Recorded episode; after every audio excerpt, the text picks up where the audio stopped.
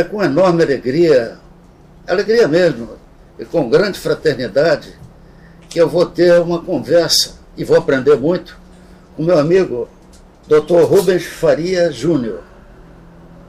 Ele é engenheiro de telecomunicações, psicólogo com mestrado em ciências do comportamento, professor de psicopatologia, doutorado em medicina psiquiátrica, doutorado em neuropsiquiatria, mestrado em neurociência.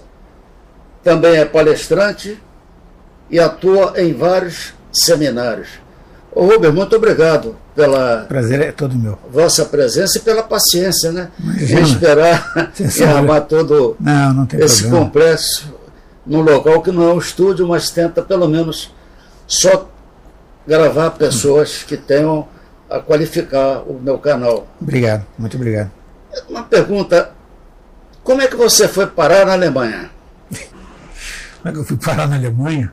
É uma história longa, mas isso começou a acontecer há mais ou menos 26 anos e eu decidi mudar um pouco a minha vida e resolvi sair da zona de conforto que eu estava e fui seguir a minha vida acadêmica. E a minha vida acadêmica começou na Austrália, depois da Austrália foi para os Estados Unidos. Dos Estados Unidos eu acabei voltando para a Europa através de dois convites que eu tive. Um para trabalhar primeiramente em Portugal, em Lisboa, e o segundo para trabalhar na Suíça. E da Suíça é que eu fui acabar trabalhando na Alemanha. E você me falou que aprendeu alemão na Suíça, né? É, no tapa que a gente fala. é uma língua muito difícil. É difícil, né? Muito difícil. E uma pergunta. Todo mundo sabe, não é novidade, que você é um querido médium do Dr. Fritz. Por que, que esses espíritos alemães, por exemplo, ele é alemão, Dr. Fritz, ou é austríaco? Olha, tem alguns livros que mencionam o Fritz como se tivesse nascido na Polônia. Na Polônia? É. Eu, particularmente, há muitos anos atrás, eu visitei onde seria o túmulo dele. Ah, é? é, e não encontrei nenhum vestígio, sinal de familiares ou qualquer outra coisa que indicasse que ele tivesse saído da Polônia e ido à Alemanha e tivesse trabalhado como médico na Primeira Guerra Mundial. Eu não realmente não encontrei, apesar de um escritor brasileiro, se não me fala a memória, um repórter chamado Ney Bianchini, ele escreveu alguma coisa, mas eu, não, eu infelizmente não encontrei nada. Na Polônia você não encontrou nada, né? Não encontrei nenhum, nem registro histórico familiar. Mas ele fala com você de onde, de onde ele, ele nasceu? Áustria ou Alemanha? Polônia.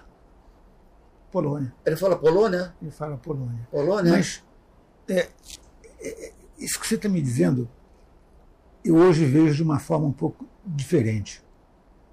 Como eu estava te dizendo anteriormente, é, quando eu comecei isso em 1990, 91, uma coisa assim qualquer, a receber esses primeiros contatos com a espiritualidade através do Dr. Fritz, ou dessa entidade, as coisas eram mais, como eu vou dizer, era, era uma bola de neve.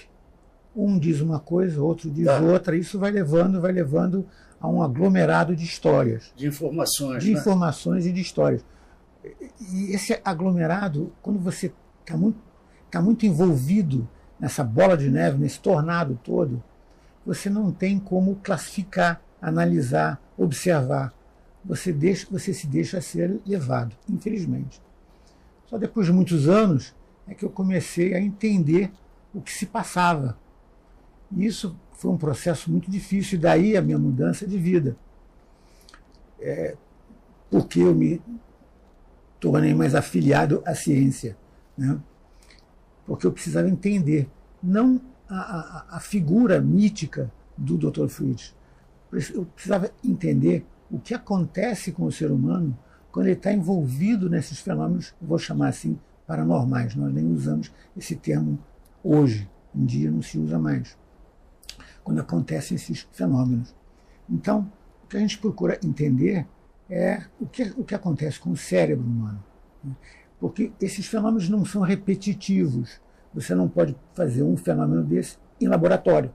Entendi. Não são repetitivos. Não são repetitivos. Por mais que você tente, né, esses fenômenos não são repetitivos para ser qualificados em ciência. E ciência trabalha com estatística, claro. com rep repetições. Você toma um determinado remédio, esse remédio serve para alguma coisa, se você tomar aquela coisa mil aquele remédio mil vezes, ele vai, ele vai surtir o mesmo efeito. E isso é testado, provado e observado em laboratório. Quando esses, essas três fases de um processo laboratorial não podem ser cumpridas, né, não podem ser cumpridas, a gente não pode qualificar o que está acontecendo.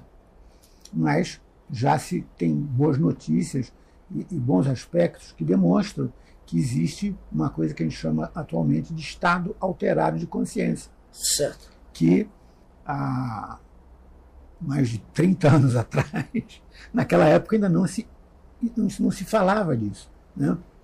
Agora já se fala. Já se fala, por exemplo, em vez de quatro estados da consciência, se fala no quinto estado de consciência. O quinto estado é, de expansão da consciência, não, né? É, é, o quinto estado. O cérebro tem algumas frequências, né, frequências. que a gente consegue medir. Né?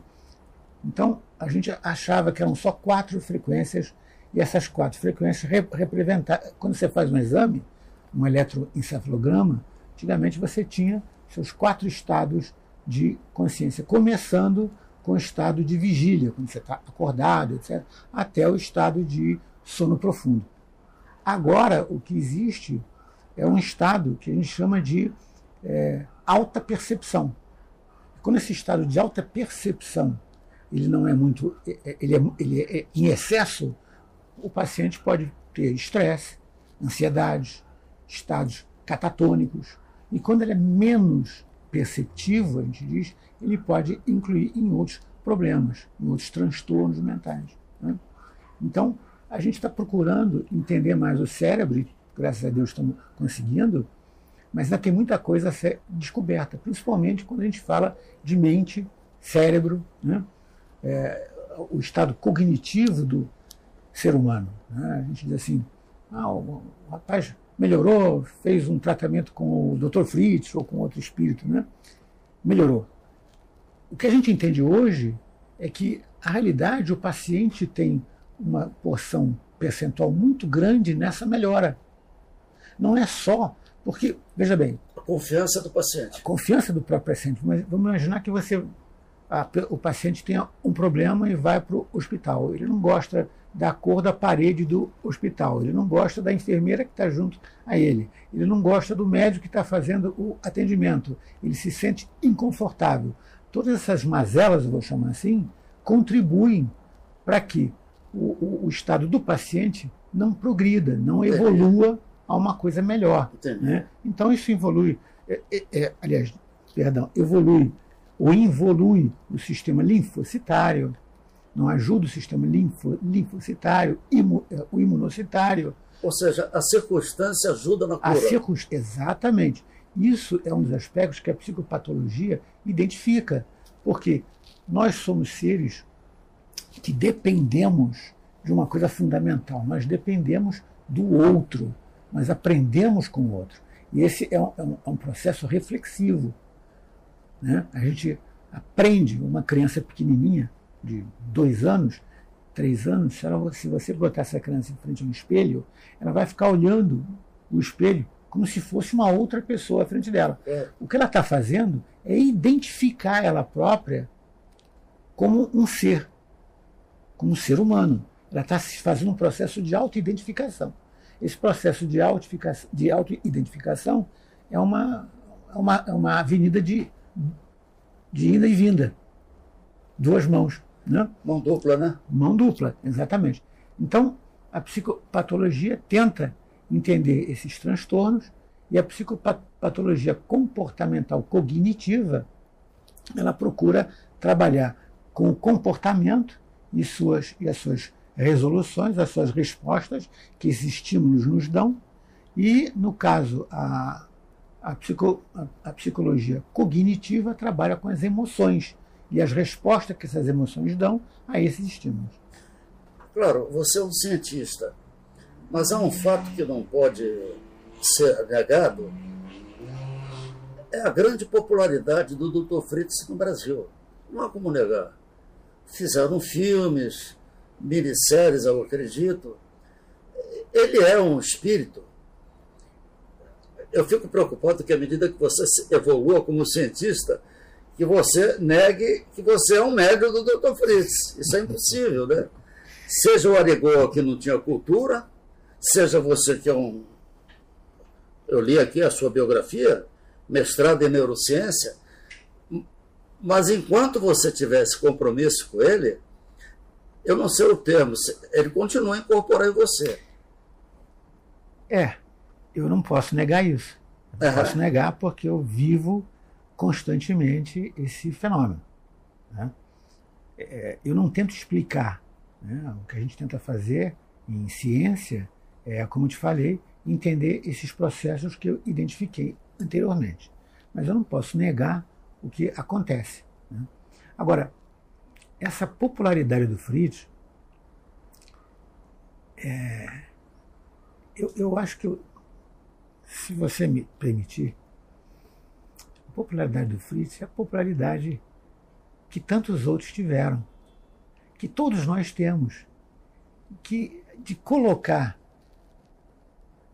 fora do corpo, fora até mesmo da nossa responsabilidade, alguma coisa acima de nós, para que nós possamos acreditar.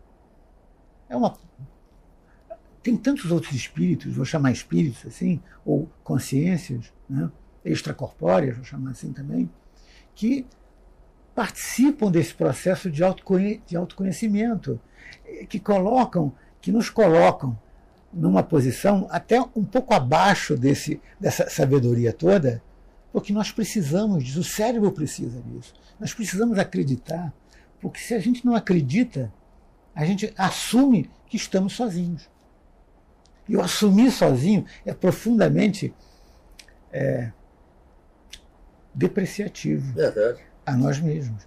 Então a gente precisa se popularizar o Fritz, o e tantos outros que tiveram. Sim, mas ele só é popularizado porque ele existe.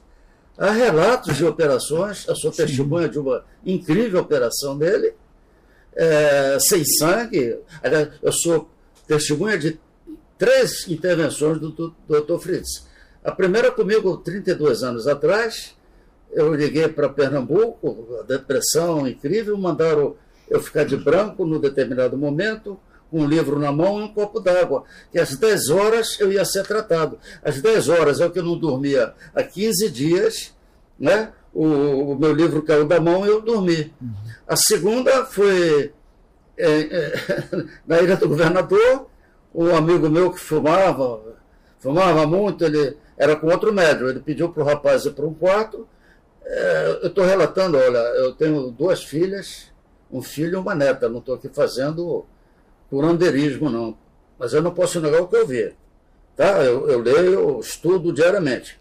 Ele pegou um ferro desse tamanho, enfiou nas costas do rapaz e pediu para eu tirar. Eu tirei, isso é uma gota de sangue. Mais tarde o rapaz parou de fumar.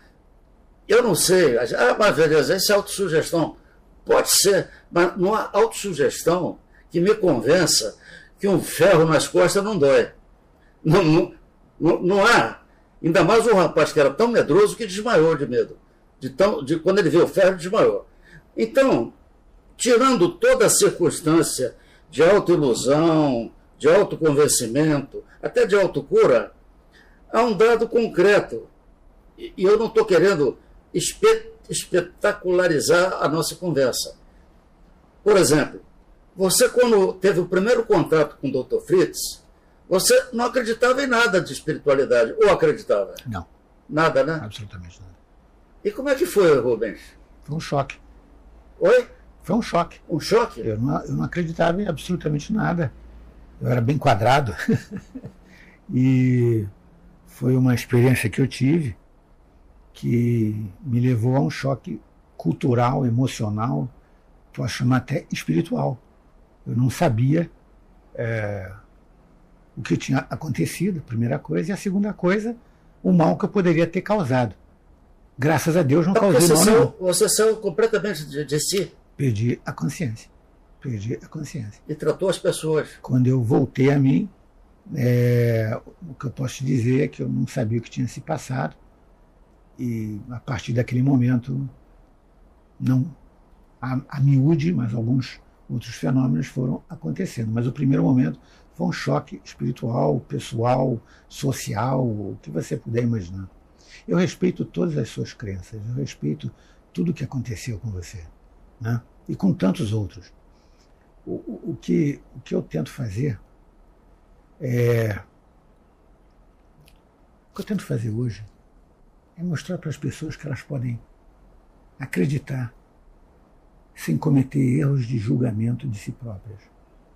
Acreditar, eu acho, é- est- ter fé é uma, uma coisa, mas o acreditar envolve muito mais a si mesmo, as suas convicções, né? ler mais, estudar mais, tentar entender um pouco mais das coisas, como elas se passam. Por isso que, por exemplo, eu ainda continuo dando, fazendo seminários para pessoas interessadas sobre espiritualidade. Faço isso em diversos outros países, continuo fazendo. Né? Até porque elas procuram alguma coisa a mais. Elas querem entender um pouco a mais. Elas acham que com a minha experiência eu talvez eh, especifique alguma coisa melhor, ou que elas possam entender melhor alguma coisa, porque elas precisam acreditar. Essa, essa carência no, no acreditar é que nos faz, é que nos leva à curiosidade. A curiosidade é que nos leva, em, em último caso, ou em primeiro caso, à sabedoria. O ser curioso, o ser curioso envolve os nossos aspectos físicos, sociais, psicológicos, políticos, todos esses aspectos que fazem parte da nossa so- so- sociedade. O criticar, sem você saber o que você está falando, né, é, e respeitar a- a- o que os outros dizem, né, é, isso, isso é um- é um mal que está disseminado na humanidade. Hoje em dia você tem, uma- de acordo com a Organização Mundial de Saúde, a doença mais que se mais se alastra no mundo todo é a depressão, é o estresse. Estresse e depressão são doenças que levam ao suicídio, levam aos transtornos. E esses transtornos, via de regra, podem ser tratados, mas em alguns casos não tem como ser Não tratados tem como, né? porque a a pessoa se perde. Porque elas não conseguem encontrar, não é porque elas não conseguem encontrar um caminho de volta, porque elas não acreditam nesse caminho de volta. Então a gente tem que fazer um, eu acho, desculpe, nós temos que fazer uma autorreflexão todos os instantes da, no- da- da nossa vida. É aquilo que você falou, eu não acredito em tudo. Acredito nas operações que ele faz. Se você me perguntar como essas operações são feitas, eu não sei. Eu tenho, isso sei, eu tenho absoluta, absoluta certeza. O que eu estou colocando, sem buscar o misticismo, é que o mundo está extremamente materializado. Concordo. né? São guerras, depressão, a taxa de suicídio crescendo de uma maneira absurda. Sim. No Brasil, então, a cada 40 segundos. Então, não dá para negar a medicina do plano espiritual. Porque eu também vi o Dr. Frederico von Stein, Dr. Herman.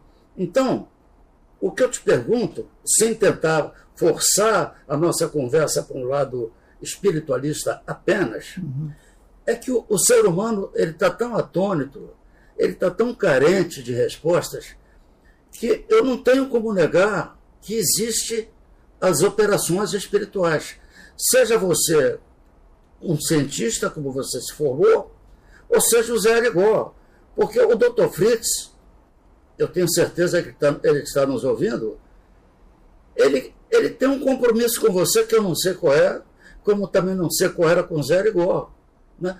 Então, as pessoas estão buscando, meu querido Rubens, expansão de consciência aqui no, no Brasil, através de um chá que mata as pessoas, o Santo Daime. A expansão da consciência.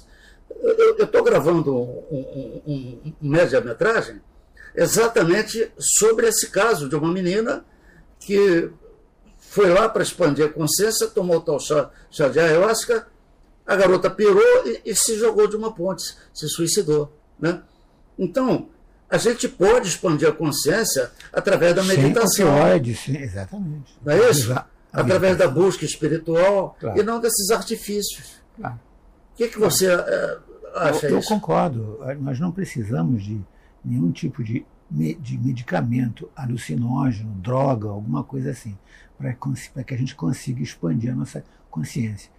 A expansão da consciência, basicamente, no meu ponto de vista, ela se baseia na nossa curiosidade. Quanto mais curiosos nós formos sobre os nossos valores, como modificar esses valores, sobre as nossas querências, o querer de mais e o querer de menos, fazer um equilíbrio. Quanto mais a gente consegue identificar um, um irmão nosso como irmão nosso, né? e não pessoa, uma pessoa estranha, a gente vai voltar a ser humano. Infelizmente, nós estamos perdendo os nossos valores. Né? Não é, só, né? E não é só de dois, três anos para cá, devido a essa pandemia. É, isso, é, isso é histórico. Isso é histórico.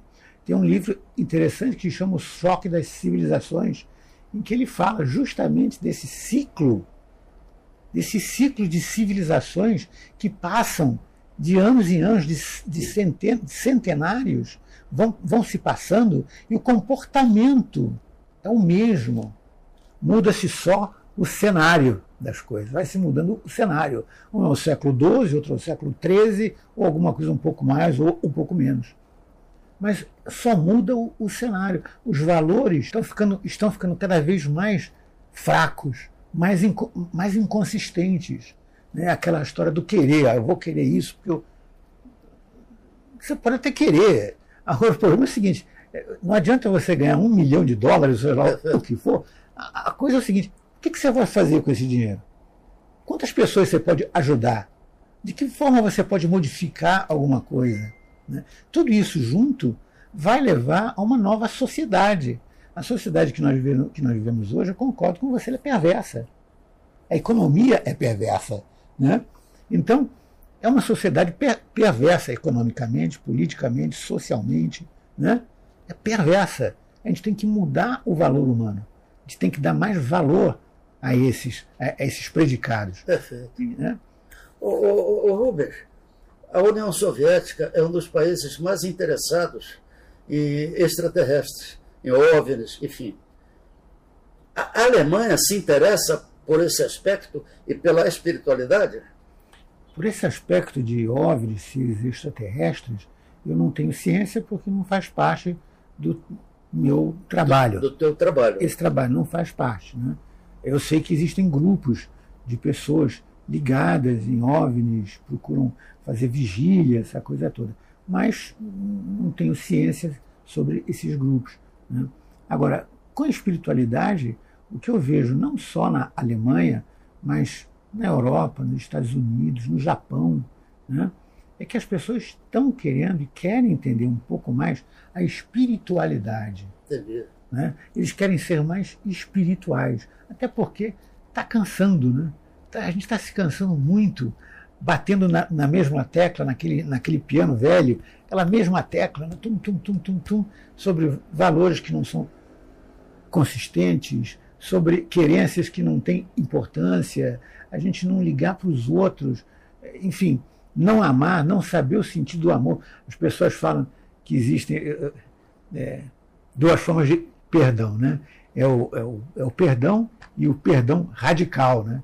Quer dizer, elas não se contentam com, um, com uma emoção, é o perdão, mas tem que ser o perdão radical para entregar, né, para chegar ao, limite de tudo. Quer dizer, a gente não está nem satisfeito com as nossas próprias concepções emocionais. A gente vive essas concepções emocionais, né, é, esse é o, é o papel da, da, da, da, da, psico, da psicologia, é, a gente vive essas percepções emocionais, mas a gente está sempre querendo galgar alguma coisa acima delas. Sim, a gente não se contenta com o que a gente encontrou. É verdade. É. Né? Então, eu, eu, o que eu posso dizer é que as pessoas estão, sim, muito interessadas. Existem grupos, pessoas interessadas, estão ficando, estão, no meu ponto de vista, elas estão um pouco mais voltadas para a natureza, né? para os desafios que a gente criou e está recebendo os resultados agora, não muito bons, da natureza, né? haja visto essas inundações, essas chuvas, tornados, é, é, esses, essas temperaturas de menos 40 graus Celsius nos Estados Unidos, ou, ou, menos 20, como eu peguei agora voltando da Alemanha. Né? Então, a gente está tá acabando com a nossa casa. E essas pessoas, principalmente os jovens, estão tendo um pouco mais de ciência sobre isso. O que falta muito, principalmente que eu sinto, falta no, no nosso país, beleza, é, é o estímulo à cultura. Mas a Alemanha tem bastante, né? Cultura? Sim. Tem, né? É. É uma, é uma cultura muito forte. A, a forma de você é, se, se, academizar é muito complicada. É. Você tem três sistemas para você tentar uma faculdade. Você tem, é assim que funciona a Alemanha. O primeiro sistema é aquele camarada que conseguiu tirar uma nota D, C. Nota D? D e C. É, notas baixas, né? 5, 6 mais ou menos. Esse não tem condições, eles avaliam, e olha, você não tem condições de frequentar uma universidade. O critério é muito rígido. Então, o que você vai fazer? Você vai aprender a ser carpinteiro, eletrotécnico, não desmerecendo nenhuma função. Não, claro. O carpinteiro na Alemanha recebe muito bem. O, o eletrotécnico recebe, né? é, tem um salário muito bom, são salários muito bons. Né? São funções valorizadas. Não existe na Alemanha funções desvalorizadas. Não, todos, não. Têm, todos têm o seu valor. Até quem vem de fora? Até quem vem de fora. Você tem que conquistar, mas é, você tem valor.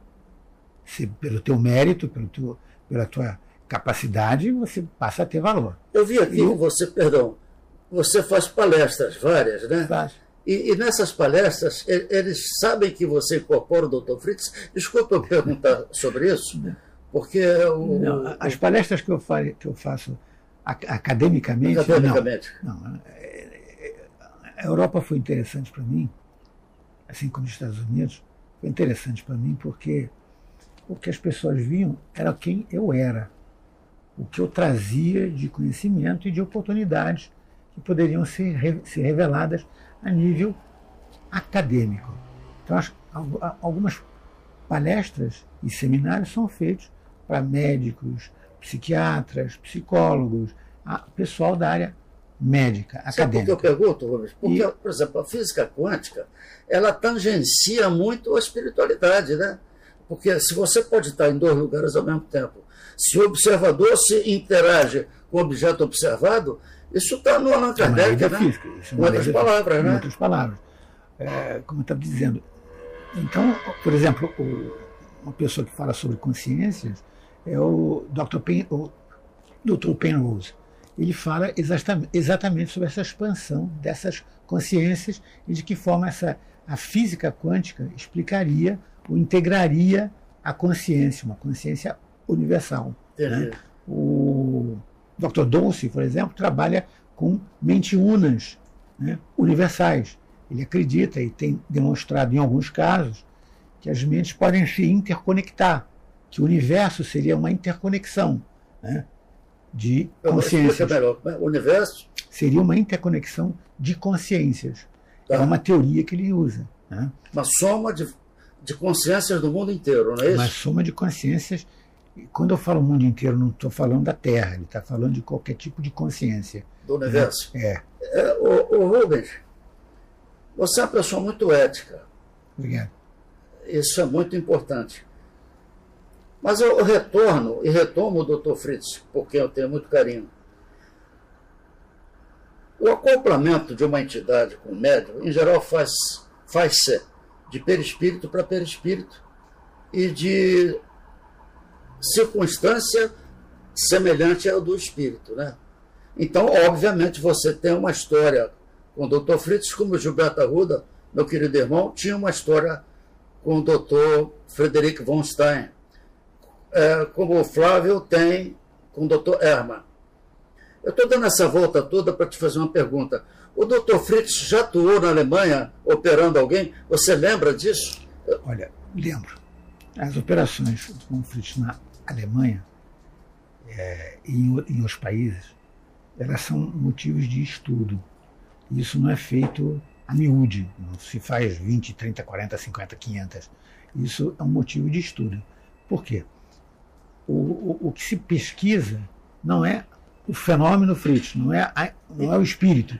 Se, tenta-se entender como o paciente tem uma minimização de dor, como a, a, o cérebro daquele que exerce a função cirúrgica, no meu caso, né, funciona, estaria funcionando, que formas ele trabalha, que parâmetros frequenciais estão sendo abordados. Né? E depois disso, uma série de questionários com o paciente, comigo mesmo. Mas isso não acontece a miúde. Lá fora, é, é essas cirurgias só podem ser feitas mediante acompanhamento, e, é, acompanhamento clínico, médico, hospitalar. Ah, então ela é feita com esse, com esse acompanhamento, né? Sim, é feita com esse Incrível, né? É, é, porque tem um aspecto legal também, né? Você não pode exercer esse tipo de função, primeiro, porque esse, essa função cirúrgica, né? Elas são feitas em ambiente propício, né? Ou numa clínica, uh, ou num laboratório, ou num hospital, né? Então, ambiente propício. E o profissional, né?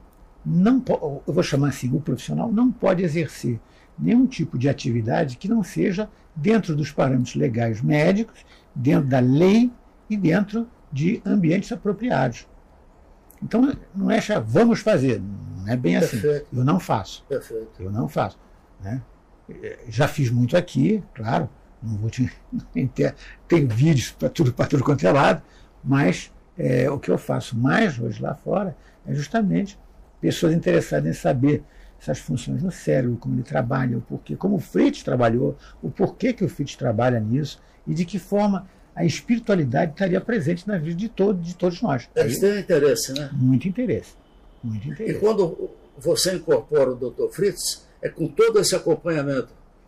Quando é o caso de um processo cirúrgico. Quando é um processo cirúrgico. Coisa impressionante, né? Ah. Impressionante. O... Uma, uma, outra pergunta. A irmã Sheila é filha do Dr. Fritz? Se, é, se dizia assim, a filha dele. É filha dele, né? É filha dele. Trabalhou com ele, de acordo com ele. Oi? De, de acordo com o Dr. Fritz, trabalhou com ele. Trabalhou com ele, né? É. O desencarne do Dr. Fritz e da sua filha foi na Primeira Guerra Mundial? Sim. Primeira Guerra Mundial. É. Mas eles só começam a se manifestar espiritualmente muito tempo depois, né? É, o primeiro relato que eu, que eu, que eu tenho, para ser exato, isso, o primeiro relato foi nos Estados Unidos. É? Foi nos Estados Unidos.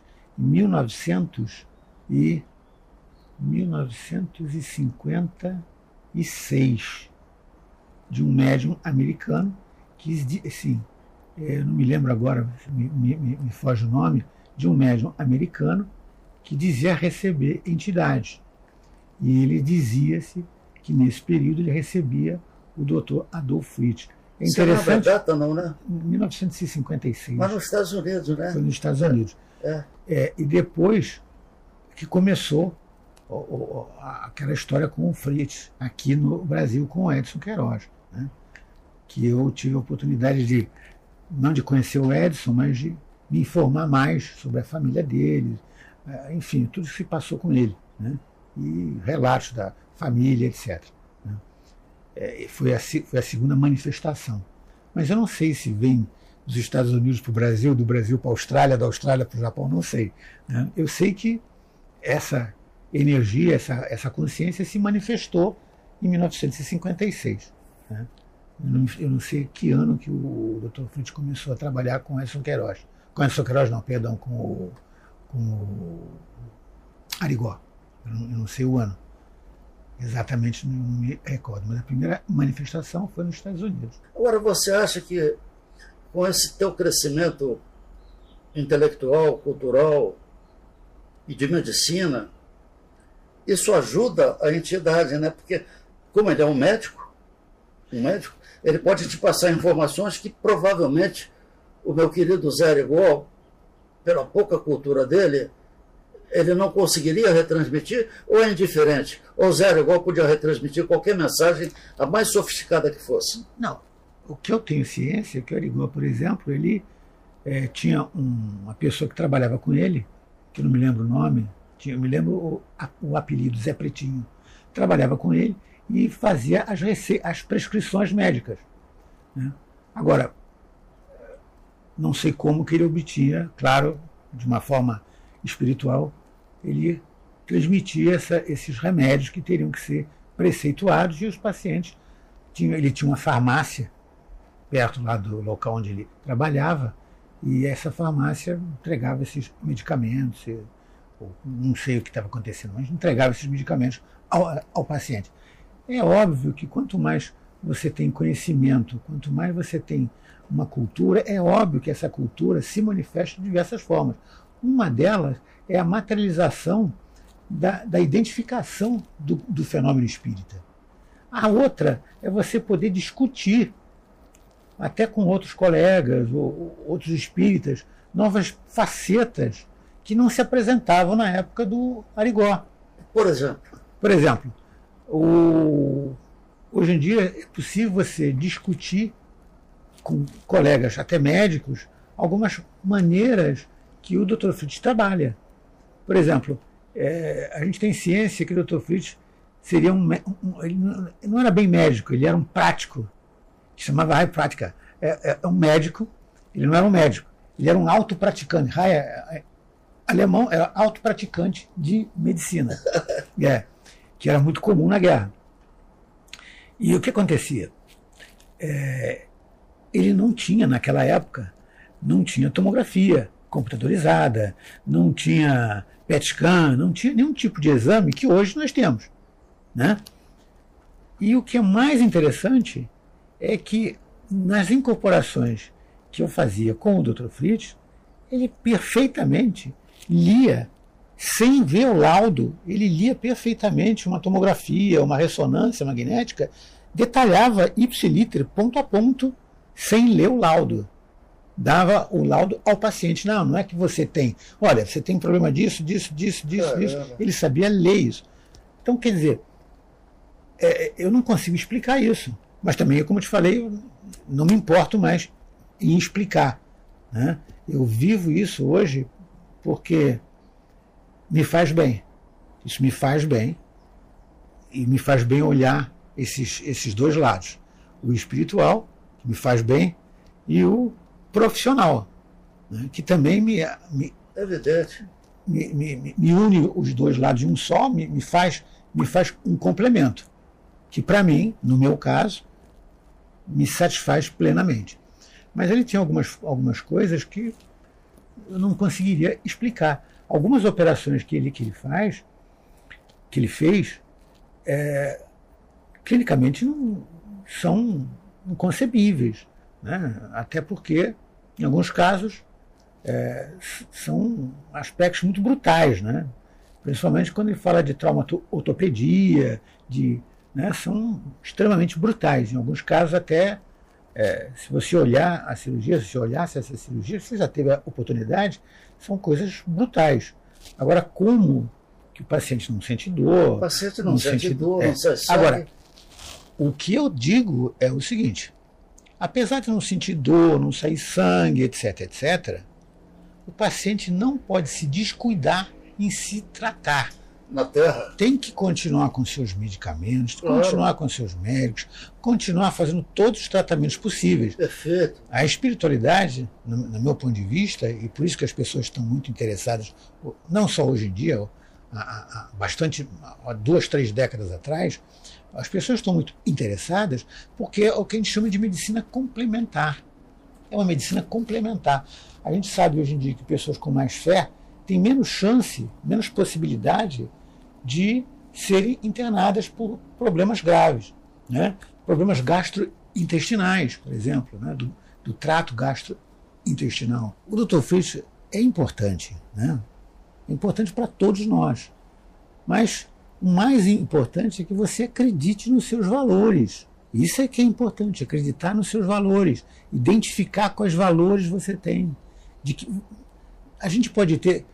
Olha, teve o, o, o Sai Baba, existiu o, o Dr. Fritz, é, existiu tantos outros, Mahatma Gandhi, né? tantos outros é, seres iluminados que também fazem parte da nossa cultura. Todos eles só revelaram uma coisa: os valores que a gente tem e de que maneira a gente pode apreciar os nossos valores para mudar essa sociedade. É, é a história do Fritz. A gente precisa do Fritz? Concordo plenamente, precisamos do Fritz. O paciente tem que se tratar, tem que se cuidar, tem que se cuidar, tem que procurar os médicos, etc, etc. Mas o que ele tem que fazer é acreditar que esses valores foram perpetuados. Eu não me lembro quantas cirurgias o Fitz tem, fez, aliás. Eu não me lembro, não consigo. Eh, uma vez cheguei a, a mais ou menos 500 mil cirurgias. 500 mil? 500 mil cirurgias, mas eu depois perdi os arquivos. Né? Mas nesse, nesse meio tempo, eu acho que ele não queria mostrar só a cirurgia.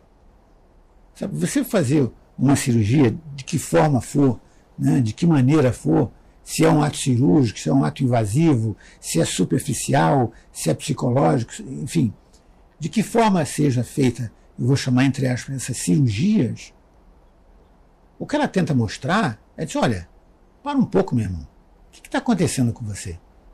Você parou de fumar? Por quê? Ah, porque ele me botou uma agulha não sei aonde. Melhorei. Parei de fumar. Ou estou andando melhor alguma coisa aconteceu que você tem que descobrir. A função desses, desses homens todos, e vou chamar homens incluindo espíritos, né? como lhe falei, todos eles foram criar alguma criar um substrato para que a gente pudesse se basear nesse substrato e dizer, peraí, eu vou modificar o meu valor, vou modificar a minha vida. Não é você acabar uma cirurgia e sair de lá do hospital, acabou a cirurgia, tal, Bom, agora vou lá para fora fumar um cigarro. É você saber o que passou com você. Quem te salvou, por que te salvou. Não é só o profissional que está lá. Né? É, o, é o ser humano. É o ser humano que está lá, que também sofre com estresse, com depressão, com problemas pessoais, econômicos, psicológicos, né? também sofre. É um ser humano cuidando de outro ser humano. Se as pessoas pudessem ver isso, não ia ter assassinatos brutais, como estava vendo aí um, um, dia desse aqui, né? não ia ter é, é, improbidades administrativas, não ia ter tanto problema é, pessoal tão, e, e, e, que são mal vistos pela sociedade, né? não ia ter tanta gente passando fome. Se fala na guerra da Ucrânia, é ó, triste, claro, etc. Ninguém fala na, na, na em Angola, ninguém fala na África, nas crianças que morrem todos os dias, aos, aos milhares. Né? Ninguém fala nisso. Ou então, os médicos sem fronteiras que lutam para conseguir ajudar pessoas que não têm ajuda e, e, e vivem, de, vive de, de, de, de, migalhas. De migalhas. Eu tenho uma amiga minha que ela trabalha nos médicos sem, sem fronteiras, não ganha salários absurdos vive para ajudar. É um exemplo disso, que as pessoas têm que pegar esses exemplos e falar, peraí, vamos mudar um pouco a vida da gente. O Fritz é importante, como arquétipo, vou chamar assim, é importantíssimo. Muito, muito. É importantíssimo. É o Fritz, é o, enfim, todos esses médicos espirituais, todos esses, como Jesus, Deus, Buda, todos esses, Confúcio, todos eles trouxeram alguma coisa para a gente que forma o nosso substrato, que é a nossa base, a base do ser humano. A gente está perdendo isso. A nossa língua, que é uma língua fantástica, o português é uma língua maravilhosa, está em franca em franco, em franco declínio. declínio. É em franco declínio. As pessoas o, cada vez mais o, falam mal português. E o tal governo que entrou agora, com uma eleição extremamente duvidosa, eles estão, vão adotar a língua neutra. Você não fala mais todos, você vai falar todas. Isso é uma desconstrução da língua, né? É, eu, eu, eu eu sou apolítico. Porque não, não, eu acho que. É, o que eu digo é o seguinte: o que eu, o que eu vejo, a minha experiência, é que as pessoas falam mal o, o português. E não é agora. Fala muito tempo mal o português. Por quê? Porque a educação foi mal vista aqui no Brasil. Eu, eu, tô, eu não estou falando isso agora, estou falando isso de 50, 60. É, vem falando mal há é, muito tempo. É. Há muitos anos. Isso aí desde, desde 1950. É, é, como um amigo meu me disse que o mais que perfeito vai acabar. O mais que perfeito vai ninguém acabar. Fala mais o mais que perfeito, né? É, é, ninguém é. mais fala, ninguém mais fala. Porque são verbos, são tempos de verbos inconjugáveis, porque você não lê, você não estuda, e você não pratica isso col col coloquialmente. Agora, a cultura também não é praticada. A cultura, você vê, o CNPq, as, as universidades foram dizimadas no governo anterior. Eu me lembro porque colegas meus tiveram que parar os seus estudos porque era simples, ou parava e comia, ou, ou continuava e morrer de fome. Perfeito. Né? Então, uma série de problemas na cultura brasileira. Né? Você tem programas de televisão de N espécies. Mas eu, eu gosto, por exemplo, muito de um determinado canal, não sei se pode falar aqui, pode falar? Que é, é um canal de televisão chamado Arte 1. É, é bom, é bom. Eu gosto muito porque ele fala sobre a arte, é fala sobre a música, fala sobre livros, literatura, e, e engrandece um pouco. É um canal que você vai lá, clica e você tem um pouco de cultura. É muito bom. Né? É, crianças que não têm computador para estudar, que nessa pandemia tiveram que parar de estudar porque não conseguiam como estudar, não tinha computador, não tinha nem computador comunitário, não tinha. Então, quer dizer, isso achatou mais ainda a nossa classificação cultural, a nossa possibilidade de um futuro melhor. E isso não vai se revelar em quatro anos. Um futuro melhor pode até ser que melhore, mas um futuro melhor, para que isso aconteça, vai ser necessário no mínimo oito anos. É pouco, é? E é pouco, né? É. Eu vou chamar, vamos dizer, oito anos numa, numa boa perspectiva, né? No mínimo oito anos para que isso se altere, né? para que as universidades possam ter de novo, é, é, com responsabilidade, que ela, possa, que ela possa ter de novo recursos para manter os seus alunos. Tem faculdade, eu tenho amigos meus também aqui nessas faculdades do, aqui no Rio de Janeiro, que dizem, oh, mas a gente não tem condição de dar aula porque não tem limpeza. Hospitais aqui que não tem gás. Hospitais públicos. Os médicos nos hospitais públicos são muito bons. Eu tenho médicos amigos excelentes, são excelentes em hospitais públicos. Não tem material, né? Não tem material para trabalhar. Não tem condição para trabalhar. Né?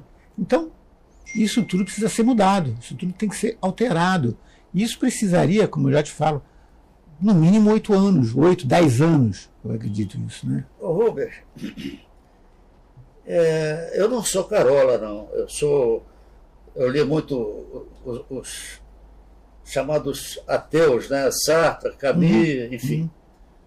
Mas eu percebo que o materialismo acabou. Ele está em crise, pelo menos. Você teve, depois da Idade Média, que foi a Idade do Horror, mas você teve a peste negra, Primeira Guerra Mundial, Segunda Guerra Mundial, duas bombas atômicas, né? o capitalismo, as várias crises do capitalismo. Né? Eu sinto que, por um movimento natural, digamos, dialético, há que vir uma nova vibração concordo, planeta. Concordo, e eu não vejo outra vibração que não seja a espiritualidade, nas suas várias matizes. O que você acha? Eu concordo, concordo sim. A gente está vivendo momentos extremamente difíceis, né? de agressão à natureza, de agressão aos nossos, aos nossos valores, de não conscientização sobre nós, sobre nós mesmos, é, as crises econômicas, crises políticas, crises sociais, né? sendo administradas de uma forma ou não. Né?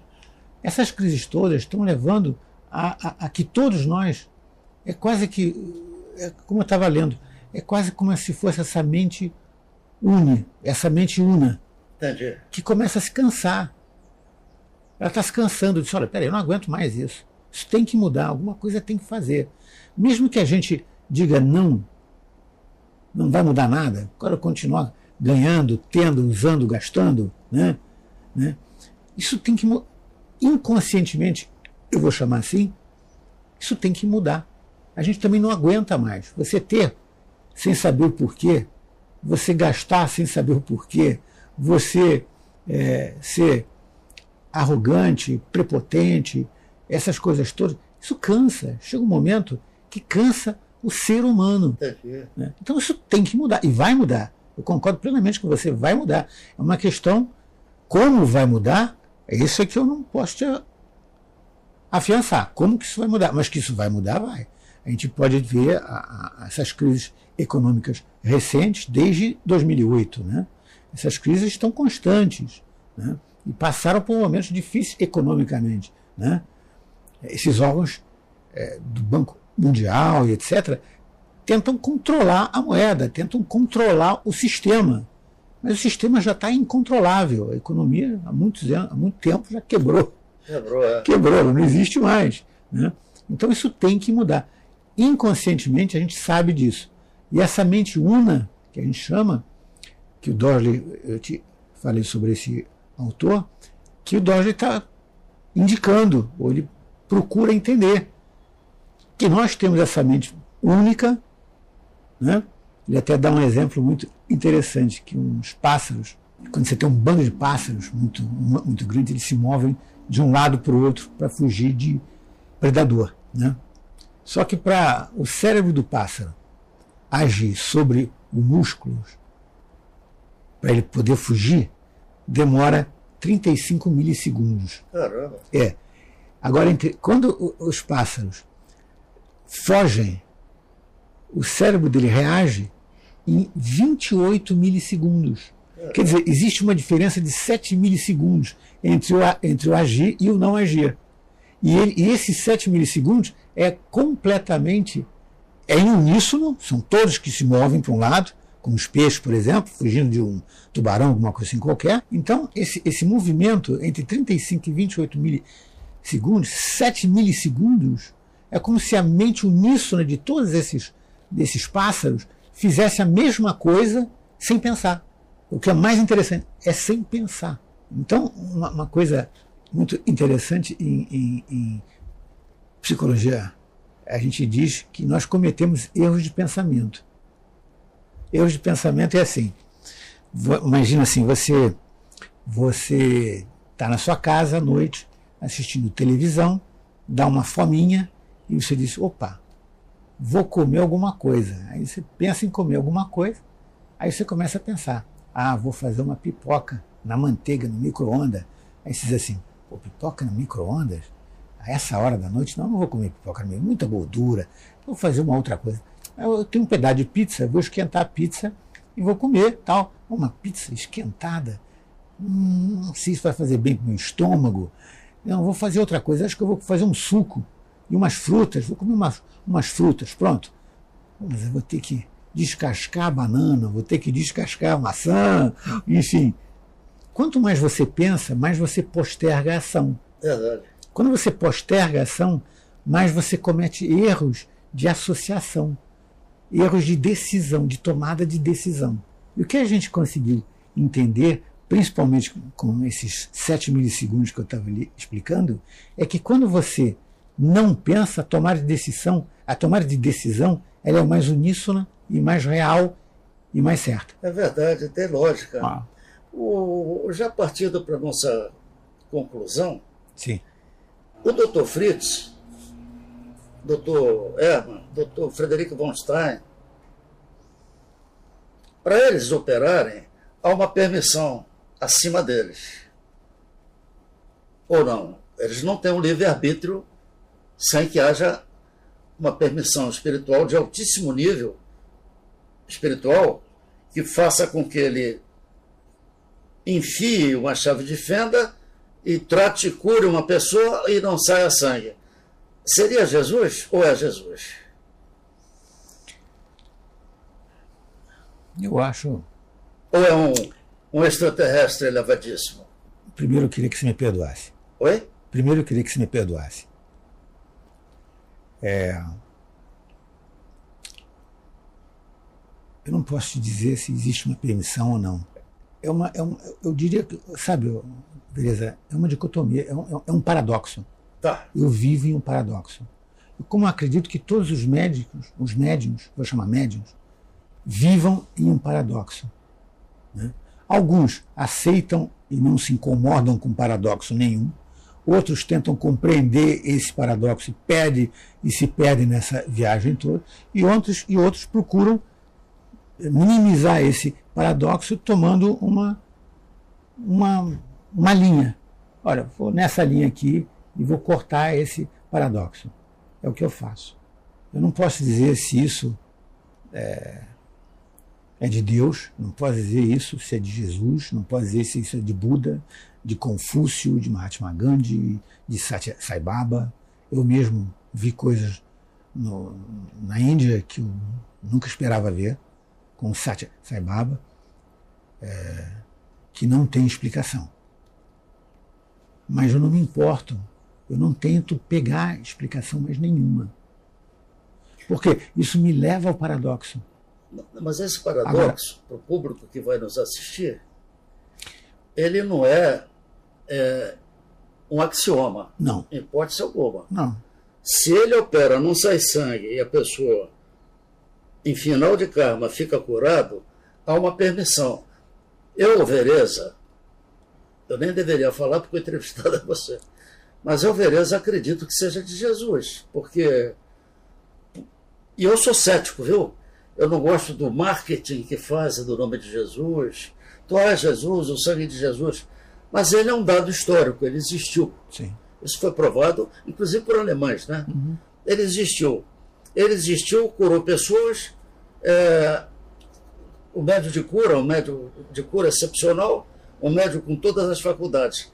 Então, assumindo como eu assumo que ele ainda existe, está permanentemente velando pelo planeta, para o doutor Fritz, o doutor Joaquim, o doutor Manuel, falo de espíritos, pegarem uma chave de fenda, como eu vi, eu não estou falando, queridos, a me contar, eu vi operações incríveis, incríveis, sem dor, se o paciente reclamar, sem sair sangue. Há que ter uma permissão. Não é o Rubens, que é o meu querido amigo, vai dizer, ah, hoje eu vou operar porque eu quero. Não, não é assim. Você sabe que não é assim, Rubens. Você sabe que depende do nosso amigo. Agora, o nosso amigo, a pergunta que fica para a gente concluir essa, essa aula que você está me dando, é ele, doutor Fritz, doutor Hermann, doutor Frederico von Stein, eles são boias que estão aparecendo para nos alertarem. É isso que eu quero concordo, chegar. Concordo. De que o, o sistema materialista acabou. Sim, exatamente. E através dessas queridas pessoas, doutor Fritz, doutor Herman, doutor Frederico von Stein, vamos começar a olhar para um outro plano. Sim, exatamente, concordo. Só que essas pessoas todas que foram operadas, tratadas, enfim, elas precisam se conscientizar do que aconteceu. Elas precisam se conscientizar que isso acabou. Não existe mais isso. Se, se isso se perpetuar, a gente vai acabar com o nosso planeta, vai acabar com a espécie humana. Perfeito. Sabe, se foram 500 mil tratadas, 1 milhão, 2 milhões, sei lá quantas foram tratadas pelo, pelo Fritz, essas pessoas têm que parar, sentar e dizer, não, peraí, vou tirar um momento de, de reflexão que aconteceu. Perfeito. E isso tem que ser levado para gerações futuras, para mudar o nosso comportamento, para mudar a nossa maneira de ver a vida, e para compreender melhor o nosso papel, não é nossa, na sociedade, nosso papel nessa escala de, sair do episódio, né? É, sair do episódio. Sair do episódio. Eu fui operado pelo Dr. Fritz, é e ficou por isso mesmo. Sair do episódio, não é isso? Sair do então, episódio. meu querido irmão, eu queria que você se dirigisse para essa câmera e desse as suas conclusões a dessa gente... nossa querida conversa. Olha, a conversa foi ótima. Eu estou muito agradecido por você ter me dado essa, ter me dado essa oportunidade. O que eu queria dizer para as pessoas que estão nos assistindo é que procurem ser mais humanas, resgatem os seus valores, creiam mais, creiam mais em si próprias, creiam em Deus, em Jesus, enfim, creiam. Não importa em que entidade, não importa em que espírito. Creiam, porque vocês também são espíritos, nós somos espíritos. E precisamos dessa conscientização espiritual, pessoal, social, para que possamos mudar o momento que a gente está passando. Isso não pode continuar. A gente precisa chegar a um ponto em que, ok, chegou. Agora, daqui para frente, é diferente, vai ser diferente. Eu peço a todos que, que mudem. Né? Mudar não é difícil. Às vezes a gente encontra problemas que mudam muito a nossa vida, né? mas sempre tem um lado bom de todas as coisas. Não existe um lado mau. Existem lados bons. Que uns mais bons, outros menos bons. Mas sempre existe um lado bom. E se ainda não chegou o lado bom completamente, é porque ainda não chegou o momento. então, acreditem nesses momentos, acreditem nos seus valores, respeitem as pessoas, respeitem a sua família, respeitem os seus amigos, respeitem a si próprios. Muito obrigado pela oportunidade. Obrigado, meu irmão.